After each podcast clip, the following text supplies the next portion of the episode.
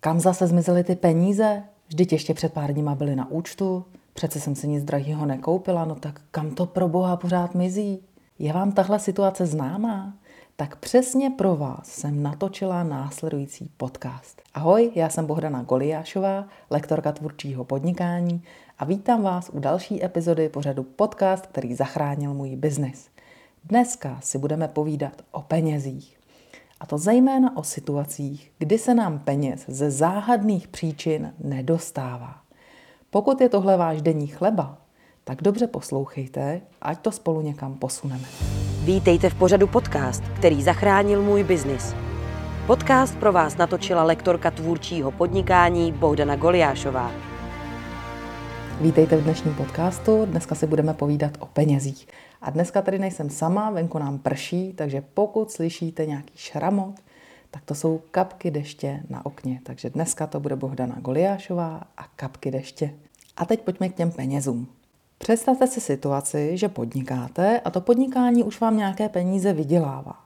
Ale vám ty peníze pořád z nějakého záhadného důvodu někam mizí, vypařují se a nezbývá vám na váš vlastní život.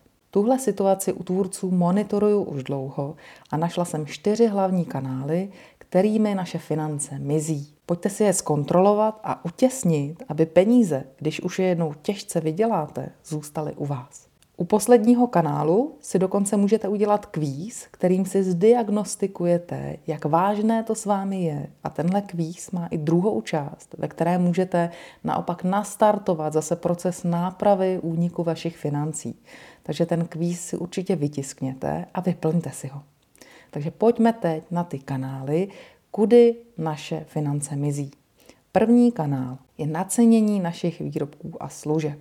Pokud se vám nedostává peněz, tak první, na co se potřebujete podívat, je, jestli máte dobře naceněné vaše výrobky a služby. Naceňování se dost dobře nedá udělat v podcastu, protože k tomu potřebujete nějakou šikovnou tabulku a někoho, kdo vás provede tím, jak ji vyplnit. Takže pokud víte, že vaše produkty potřebují pořádně nacenit a vy nevíte jak, tak přijďte do kurzu anebo si na to objednejte nějakou konzultaci. To, jestli si dobře naceníte svoje produkty a služby, může být ten rozdíl mezi tím, jestli vaše tvorba zůstane vaším koníčkem, který nějak sponzorujete, anebo jestli to bude vaše obživa. Základní stavební kámen pro tohle je dobře si nacenit svoje služby.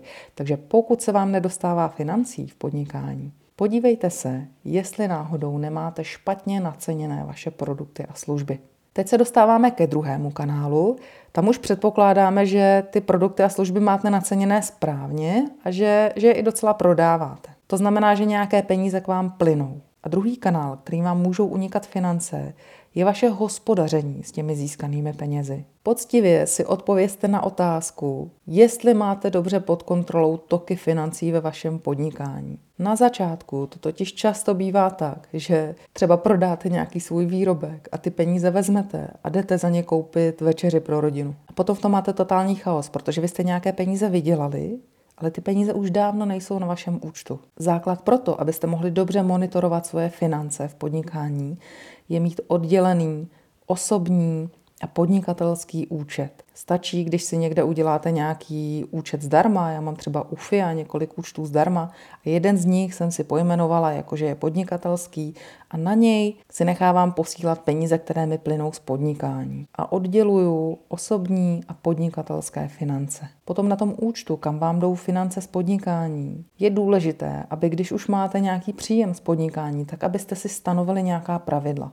Abyste si řekli, kolik peněz měsíčně si z toho podnikání budete vyplácet sobě jako výplatu, abyste si tam udělali nějaké fondy. Jo? Kolik budete vyplácet sobě? Fond moje výplata. Kolik potřebujete vrazit zpátky do firmy? Fond materiál nebo fond vybavení, anebo fond brigádník. Pokud potřebujete živit nějakého brigádníka, někoho, kdo vám bude s prací pomáhat, tak si na něj udělejte fond, abyste věděli, kolik peněz měsíčně mu z vašeho účtu půjde. Takhle budete mít mnohem přesnější představu o tom, jaké náklady měsíčně máte na podnikání a můžete ty příjmy i výdaje mnohem lépe monitorovat.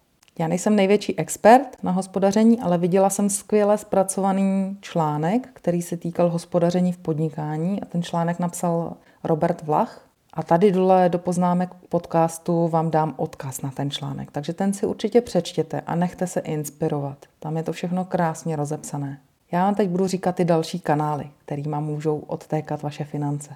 Třetí kanál, který je, a to je vyloženě tvůrčí problém, je nedostatečná nákupní disciplína. A pozor, teď nemyslím, že byste si jako kupovali hromady nějakých šminek nebo nějakých zbytečností, nebo prostě nevěděli, co si dřív koupit na sebe a pořád se nějak jako oblažovali nějakými velkými nákupy.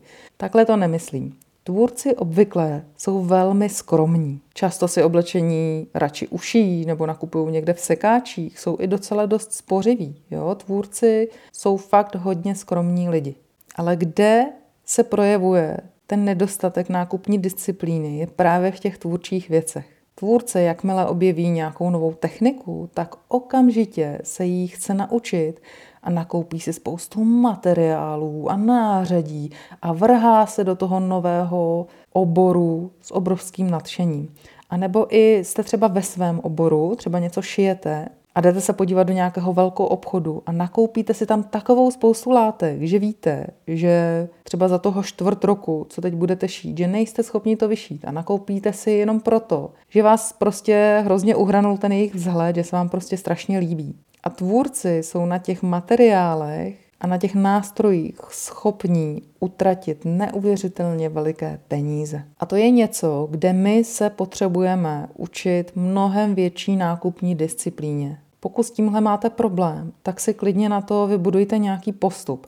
Třeba když jdete nakupovat, tak si vyloženě napište seznam a dovolte si utratit jenom o 10% vyšší částku, než je na seznamu.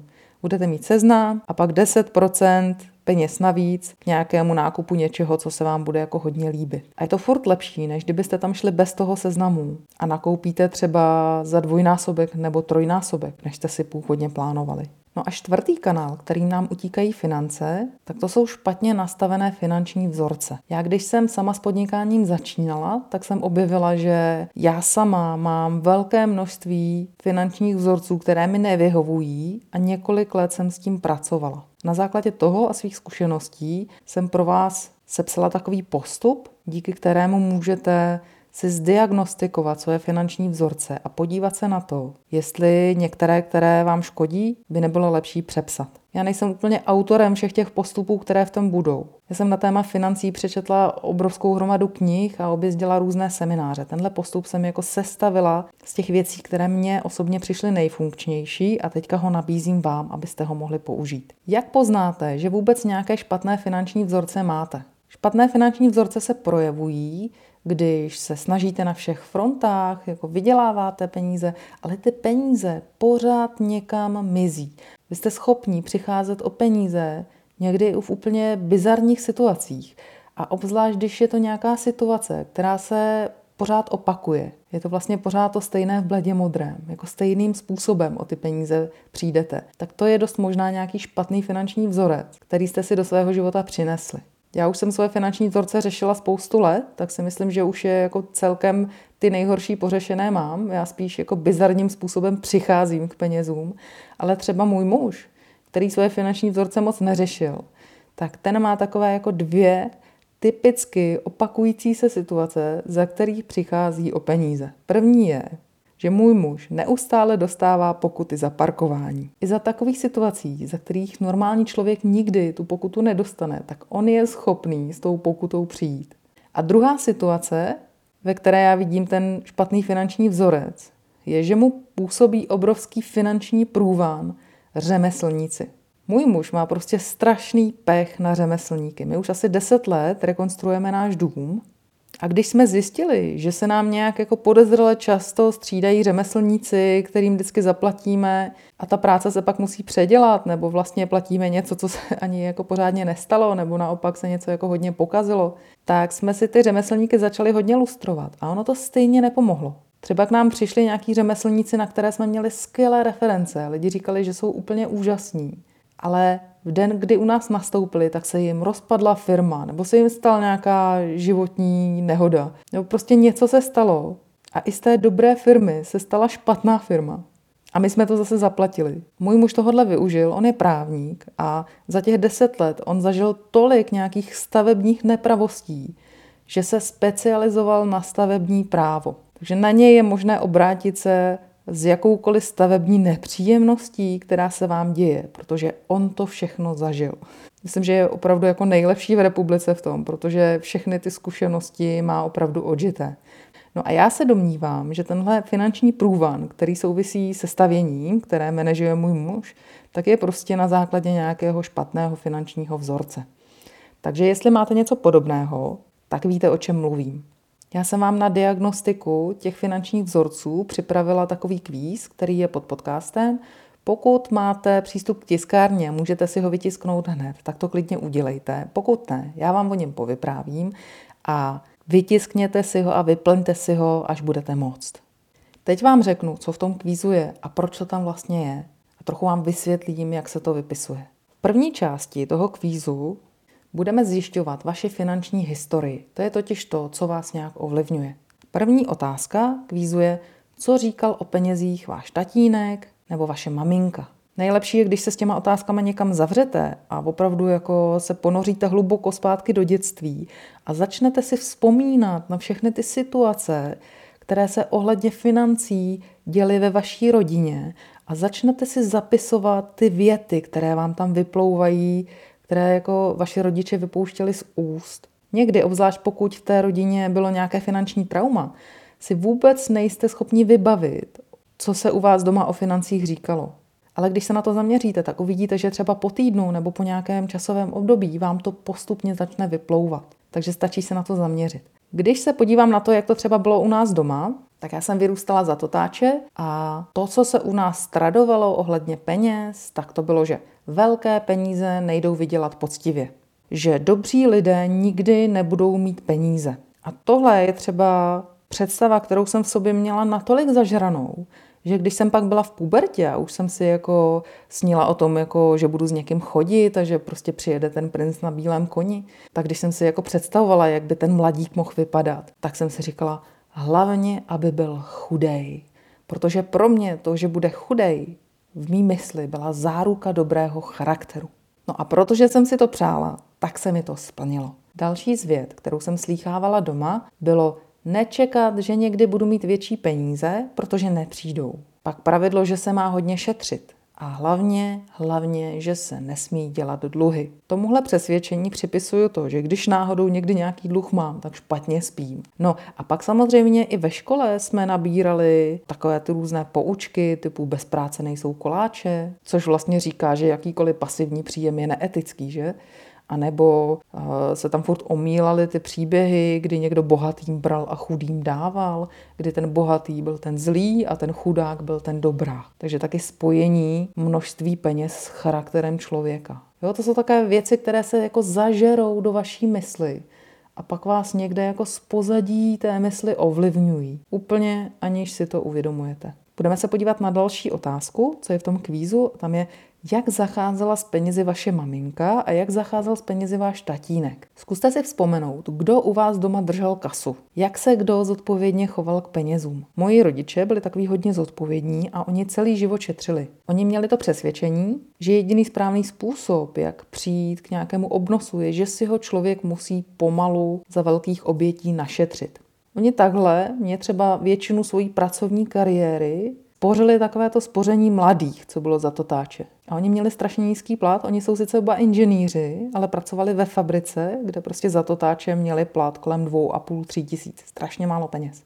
Nicméně i z těchto peněz oni byli schopní si jako utrhnout a dát to na to spoření, abych já jednou se měla dobře. Jenomže co se stalo? Když mě bylo 13 let, tak přišla revoluce a tohle spoření bylo do 18. A když mě bylo 18, tak na tom účtě, kde oni si takhle utrhávali od úst, bylo 20 tisíc. Oni za celý ten svůj produktivní pracovní čas našetřili pro mě 20 tisíc. A v době, kdy oni to šetřili, tak to byly velké peníze, za to se dal koupit byt. Ale v době, kdy já jsem si ty peníze mohla vybrat, když mě bylo 18, tak 20 tisíc už nebylo vůbec nic. To třeba pro mě byl ten moment, kdy jsem poprvé začala pochybovat o tom, jestli všechny ty vzorce, které jsem si přinesla z rodiny, jsou správný. Protože tohle zjevně správně nebylo. Jako ty rodiče udělali opravdu velkou oběť a ten užitek, který to přineslo mně, byl vlastně nakonec minimální. Co ještě dalšího rodiče s penězi dělali? Oni jak hodně šetřili, tak měli přesvědčení, že se nesmí kupovat drahé věci. Úplně se vyhýbali takovému luxusu, jako chodit do restaurací. A když náhodou jsme pak někde v restauraci byli, tak tam prostě vládlo pravidlo, že si všichni objednají to nejlevnější jídlo. A já si pamatuju, že mě trvalo roky, než já jsem se tohohle zbavila. Že i když mě třeba někdo pozval někam do restaurace, tak já jsem se automaticky objednávala smažák, protože to bylo to nejlevnější jídlo. A vlastně mi trvalo roky, než jsem se dostala jako do takové pohody, že když jsem si otevřela jídelní lístek, tak první jsem se nedívala na ceny, ale na to jako, hm, tak co bych si dneska dala. A pak se u nás v rodině objevovala ještě jedna docela hodně zajímavá věc, která souvisela s penězi. A to, že rodiče nejenže jako nekupovali drahé věci, protože byly drahé, ale pro ně byla otázka cti, že si to nemusí koupit, protože si to umějí vyrobit. U nás doma prostě bylo všechno vyrobené, včetně dveří, skříní. Všechno si to doma rodiče na koleně jako nějak stloukli. A to si myslím, že je důvod, proč jsou pro mě rukodělné obory taková srdcovka, protože já jsem v tom prostě vyrostla. No a pojďme se podívat na další otázku v tom našem kvízu. Další otázka je, jaká je vaše rodinná peněžní historie? Tohle je strašně zajímavá otázka. Možná vám bude chvilku trvat, než se do toho dostanete. Možná se budete muset zeptat rodičů. Jo? Každá rodina má nějakou finanční minulost. Každé rodině se většinou stala nějaká významná finanční událost, která ovlivnila potom celé následující generace, ze které ta rodina se vytvořila nějaké jako finanční moudro, které se potom dědilo. A co se stalo třeba u nás, tak u nás se stalo, že jsme měli nějakého prapředka, nějakého pradědu nebo prastrýce, který dělal v Ostravě na dolech. A on se vypracoval na pozici strojníka, což byla jako poměrně velmi slušně placená pozice. To už byl jako na dolech někdo. Takže vydělával vlastně docela velké peníze. Nicméně on byl velký škrt. On tu rodinu svoji strašně škrtil. Jeho rodina úplně živořila, žádný peníze jí nedával. A on ty peníze celou dobu šetřil a šetřil si na barák. A on postupně během své pracovní kariéry takhle našetřil na dva baráky, ale pokaždé o ty našetřené peníze přišel při měnové reformě. Od té doby se v naší rodině dědí a traduje se, že nemá smysl snažit se vydělat a nahromadit větší množství peněz, protože o ně stejně přijdeš. No a teď mi řekněte, jak s tímhle má člověk podnikat. To je potom velká práce s přepisováním těch finančních vzorců.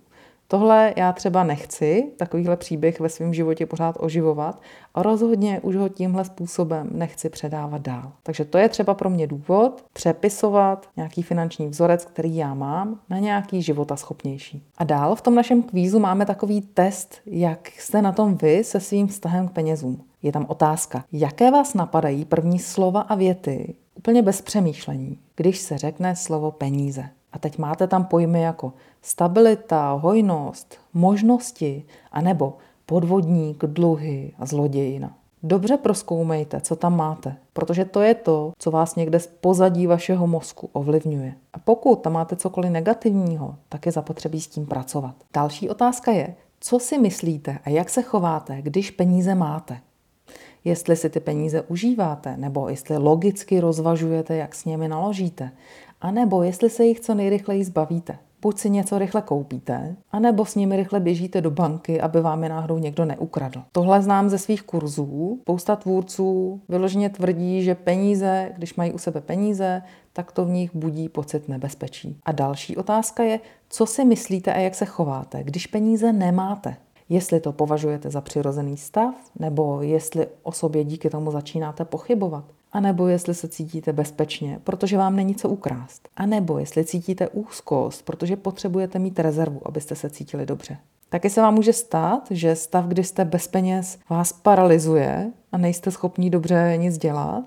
A nebo naopak můžete být typ člověka, který když je bez peněz, tak ho to nakopává k akci. A někdo to může mít i v takové extrémní formě, že se dokope k nějaké akci jenom v případě, že už má opravdu velkou finanční krizi protože hojnost ho uspává. Takže zase podívejte se na sebe, jak vy to s těmi penězi máte. Další zajímavá otázka je, jak se cítíte, když u sebe máte větší množství peněz. Představte si, že vám najednou někdo vrátil nějaké peníze, které vám dlužil, a vy teď jdete po městě a máte v peněžence větší množství peněz. Jak se s nima cítíte? Představujete si, co byste si koupili, anebo se bojíte, že vás někdo okrade? Zkuste si představit, co jako úplně fyzicky s vámi ty peníze dělají. To je strašně důležité, protože v momentě, kdy vy byste se s penězi u sebe cítili špatně, tak pro vás prostě bude těžké peníze vydělávat protože vy byste šli vlastně úplně proti sobě. A to je vzorec, na kterém se dá docela dobře pracovat. Pak je taková ještě tady lišácká otázka,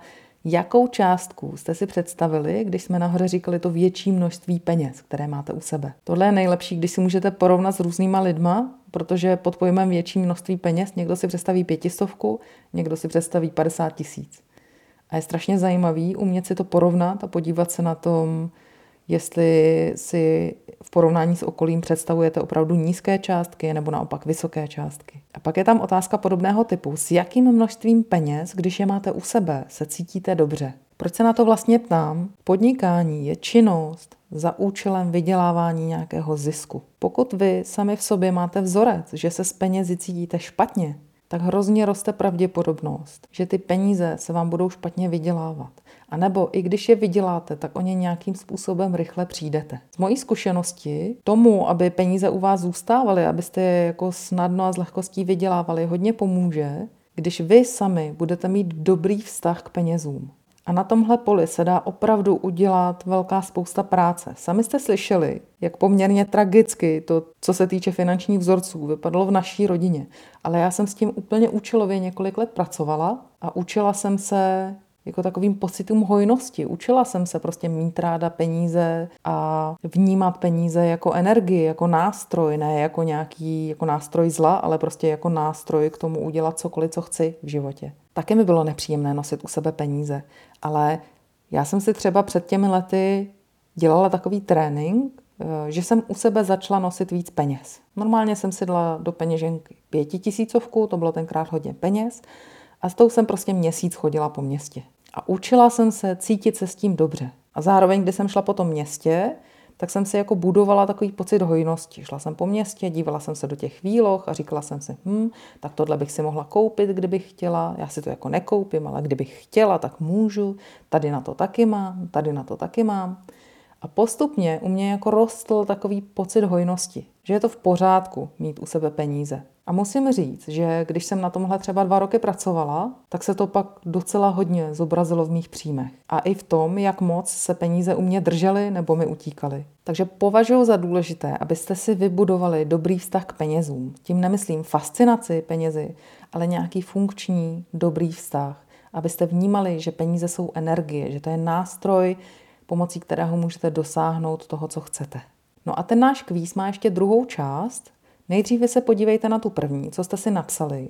Možná budete docela dost překvapení, když na tom budete třeba pár dní pracovat a prokopete se až k těm rodinným historiím a uvidíte, jak, jak vás ovlivňují. No a když si definujete ty finanční vzorce, které vám neslouží, ale škodí vám, a řeknete si, že je chcete přepsat za nějaké funkčnější vzorce, tak na to slouží ta druhá část vašeho kvízu, ve které si napíšete, jak to se svými financemi chcete mít. Tam jsou zase návodné otázky, to už si sami zpracujte. A jakmile si to takhle hezky nadefinujete, tak to je začátek toho, že můžete ty cíle začít přepisovat.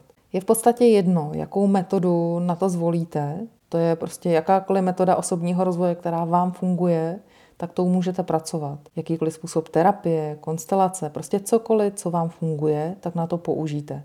Já jsem hodně dělala taková jako opravdu fyzická cvičení na to, že jsem nosila ty peníze u sebe, že jsem pracovala s energií peněz.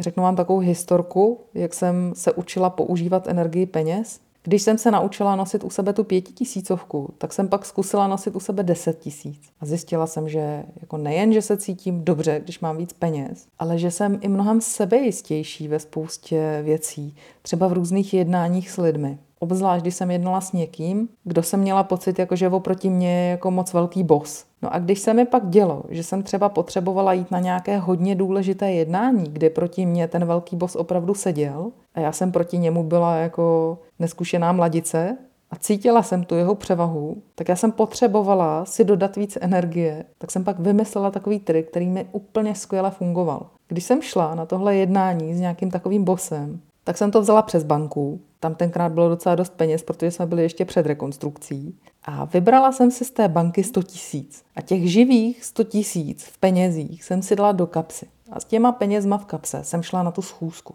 A ono to zní hrozně divně, ale prostě těch 100 tisíc v kapse země, jako z někoho, kdo byl nějaká taková jako vyklepaná mladice, která si nebyla jistá svojí hodnotou a tím, že je tam jako vůbec nějak správně, tak při tom jednání s tím bosem to ze mě udělalo naprosto jako sebejistého člověka. Ty peníze vám dají takový pocit velkého ujištění, uzemnění a vlastně i obrovské spousty možností, že vlastně máte pocit, že když tohle nevíde, tak se vlastně vůbec nic jako neděje, protože vy přece máte strašnou spoustu jiných možností, co můžete dělat. A mě to v těchto těch důležitých jednáních strašně moc pomáhalo. A když skončilo jednání, tak jsem samozřejmě šla zpátky do banky a tam jsem ty peníze znova vložila. Ale jako vůbec poznat, že peníze mají nějakou energii a že se s nima dá nějak pracovat, tak pro mě bylo strašně důležité. Tak teď pro vás tu dnešní kapitolu schrnu. Co nejvíc pomůže přílivu a udržení financí ve vašem podnikání? Za prvé, naceňte si správně svoje výrobky a služby. Za druhé, Naučte se s vydělanými penězi dobře hospodařit. A za třetí, udělejte si finanční kvíz, ve kterém si zjistíte, které finanční vzorce ve svém životě chcete a které nechcete a ty, které nechcete, ty přepište.